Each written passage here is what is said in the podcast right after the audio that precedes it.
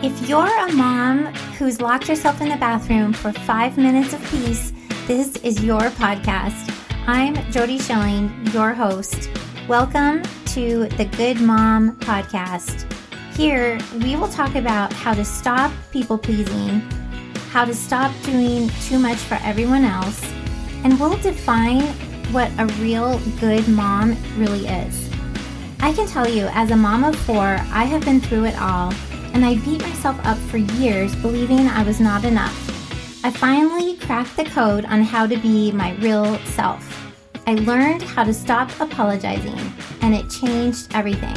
You can start now to be the real you, the mom you were always meant to be. Let's do it. Hi, this is episode 23.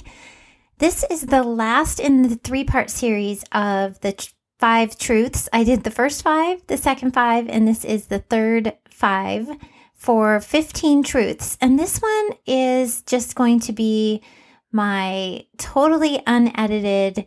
These are the five things that as a mom I have always believed in and haven't talked about very much. So here goes. All right. The first one is this idea that people give unsolicited advice all the time to moms, especially moms who have kids who are really struggling.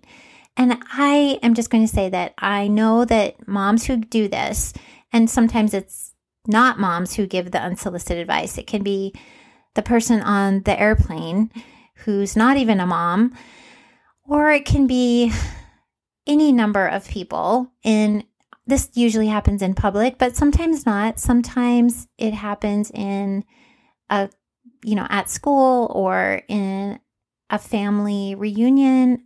There's many opportunities for people to tell you ha- what you're doing wrong as a mom. And sometimes they'll tell you in ways that are subtle with a dirty look, the side eye. Um, or sometimes they will tell you directly you just need to have firmer limits. That child knows how to push your buttons.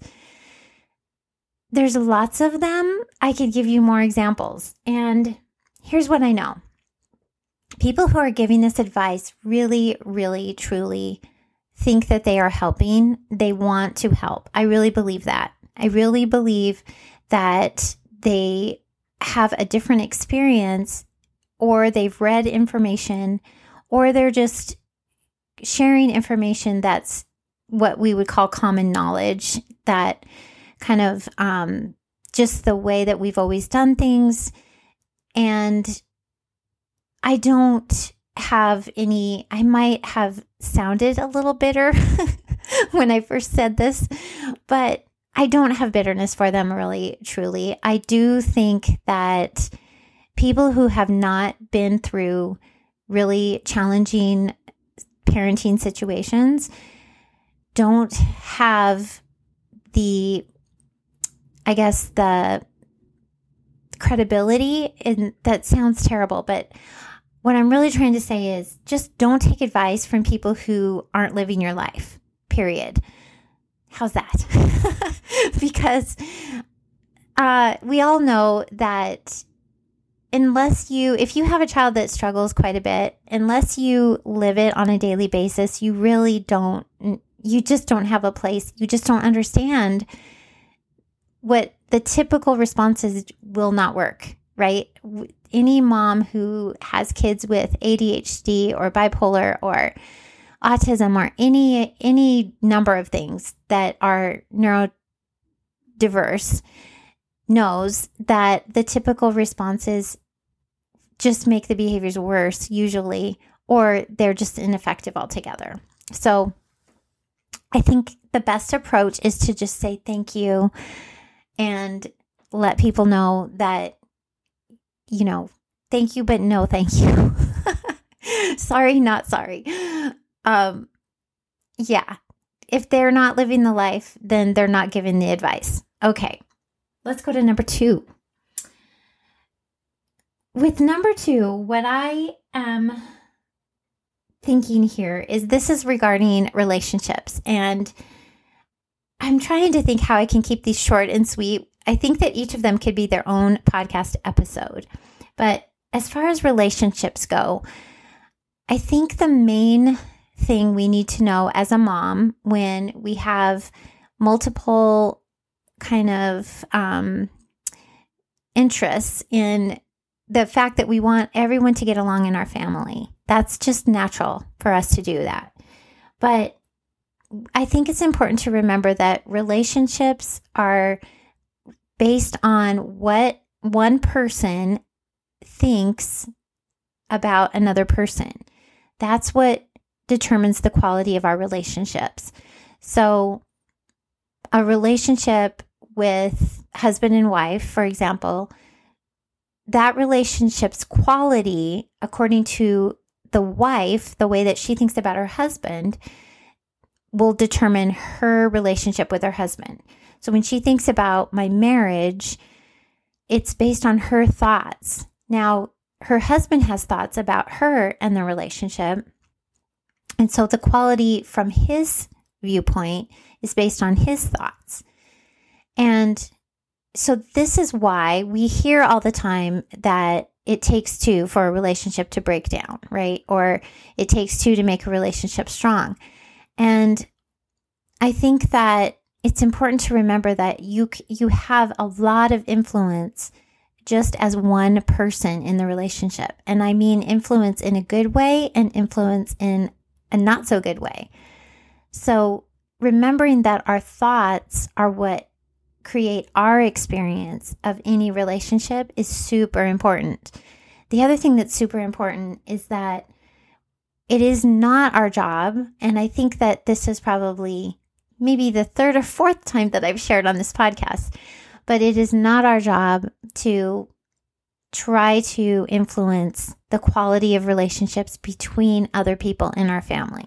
We can only take care of our part of any of our relationships with each member in our family. So I can influence the relationship between me and my daughter by thinking about the thoughts I'm having about her and how I want to feel and how I want to show up in that relationship. But I do not have a part, and it is not my job to be concerned with my daughter's relationship with my husband or my daughter's relationship with her siblings or anybody else's relationships with each other. That's such a huge thing.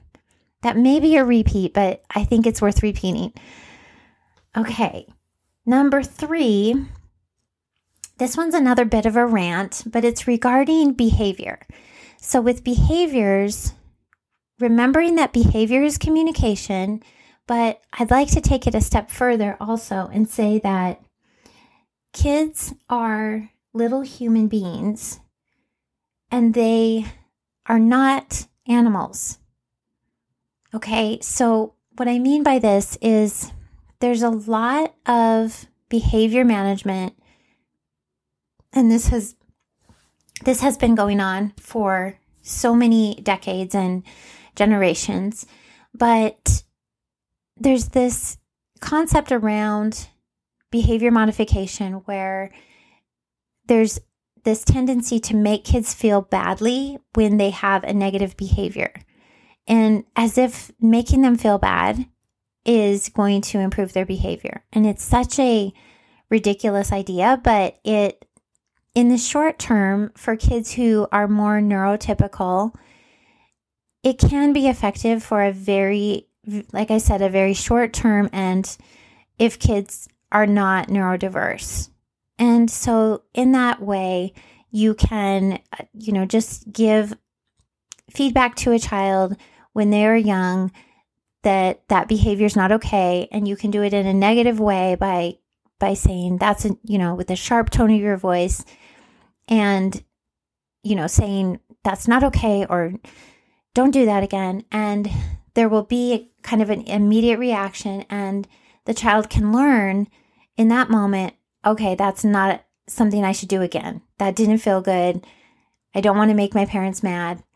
And so they can learn in the short term. But what I would like to say is that, and I think that's totally fine. I think it's fine when that's just, you know, part of human nature and and it's not um it's there's an even exchange between positive and negative communication that we're going to get just as part of being a human. So that I'm not saying that we should never have negative interactions or communications. That's not even reasonable, right? Because we will we will naturally have negative and positive interactions. But what I would like to offer is that I think that there are important lessons we can teach kids as they're developing their emotional um, understanding of their emotions, I guess is how I could say it. And so lessons in in helping them name how they're feeling, lessons in validating different emotions and even showing them how we process emotion and how for example that it's okay to cry when we're sad and to name that we're sad and to say why we feel sad and but that there's a cycle to that that that recognizing that we feel sad and then crying and then soothing ourselves to feel better. And then there's an end point to when we you know we have strategies for moving out of the sadness and moving into a more stable emotion and then where we can get back to what we would call baseline and showing kids that there is a cycle to that and that that's a normal progression is a very important part of I think when I when I think about behavior, I think emotional processing is so closely linked to that. So I think that's an important one and also the idea that we can teach kids cause and effect without having to like do these negative kind of consequences or you know a lot of times negative consequences are just a nice way to say punishment. And i just have never felt like shaming and punishing is a useful way to change behavior. So that's what i have to say about behaviors. And as i said we can probably have a whole episode on each of these each of these key points but we'll stop there for behaviors. And the next one I have to share, this one is just about sex. And I think that that is an important part of being a mom and being married and having a family. And it isn't it isn't one that I was even thinking about when I thought of these 15 and then I thought I can't leave that out. That is totally important. So I would like to say that I think a truth about thinking of as a mom when we are constantly at our capacity emotionally and cognitively and physically, I think that sex is one of the things that goes to the bottom of our priority list, and I don't think it should. I think that if you are not paying attention to your sex life, then you need to, definitely. I think that that was probably one of the reasons that I stayed married for 31 years. I'm not even kidding you. I think that going through really difficult things, of course, you're going to have fluctuation in your capacity and honestly, your interest because there is a point of being beyond exhausted. But making that a priority, just like you make priority for other things in your life, that are good for you, that are healthy for you, I, I think is so important. So that is truth number, I think we're, what are we on? Four for this one. Okay. So I would pay attention to that. That's, that is important. It's important for intimacy in your relationship, but it's just also important for just experiencing pleasure and having that, you know, that we were designed for that.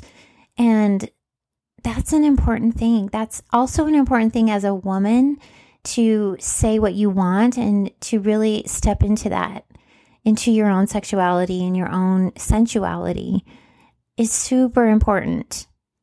Okay. Last one is regarding money. And this is another one we have not talked about on this podcast, but as I was sitting here making my list, I was like, you know what? That is another topic that I think as a mom, we have a lot of influence in teaching our kids.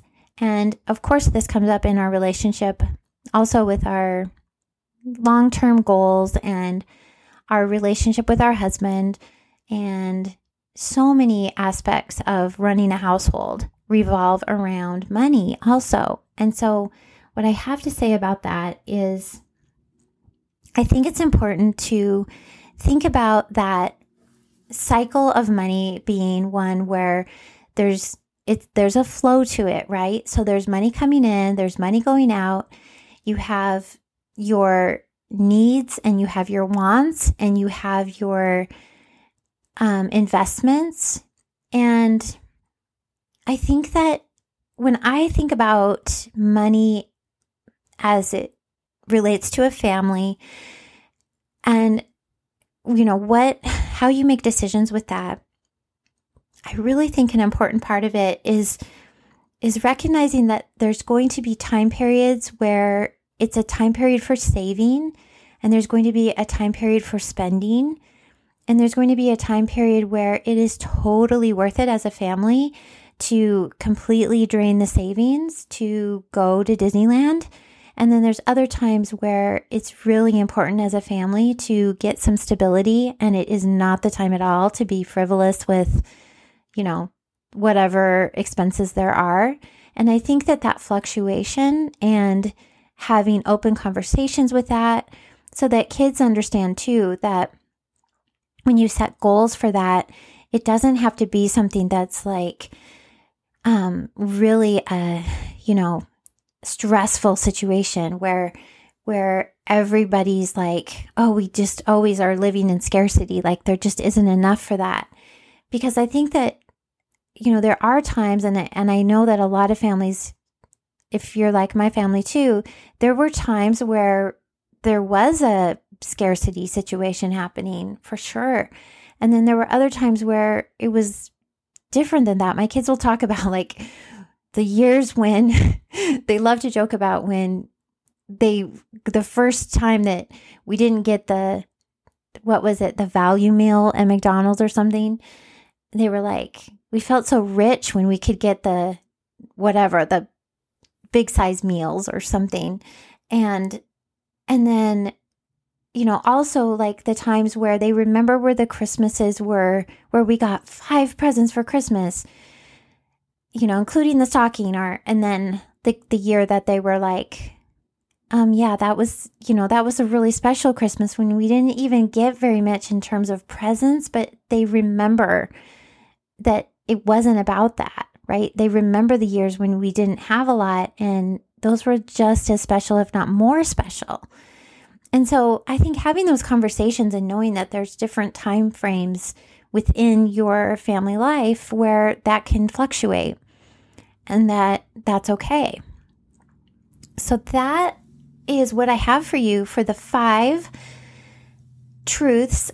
I'm calling them. These are the last five of the 15. I hope you found them to be useful and helpful. And as always, I would love it if you have enjoyed this podcast and you find some value and, and a different way of thinking about something that you can apply in your life as a mom or with your family. And if you could share that and let other moms know, that would be fantastic. If you could also rate and review this podcast, I would appreciate that. And I will be back next week. If you have a request for a topic, please reach out to me. I can be found on Instagram at Good Mom Coach, also on Facebook. And I love taking requests for podcast topics. See you next week. Thank you.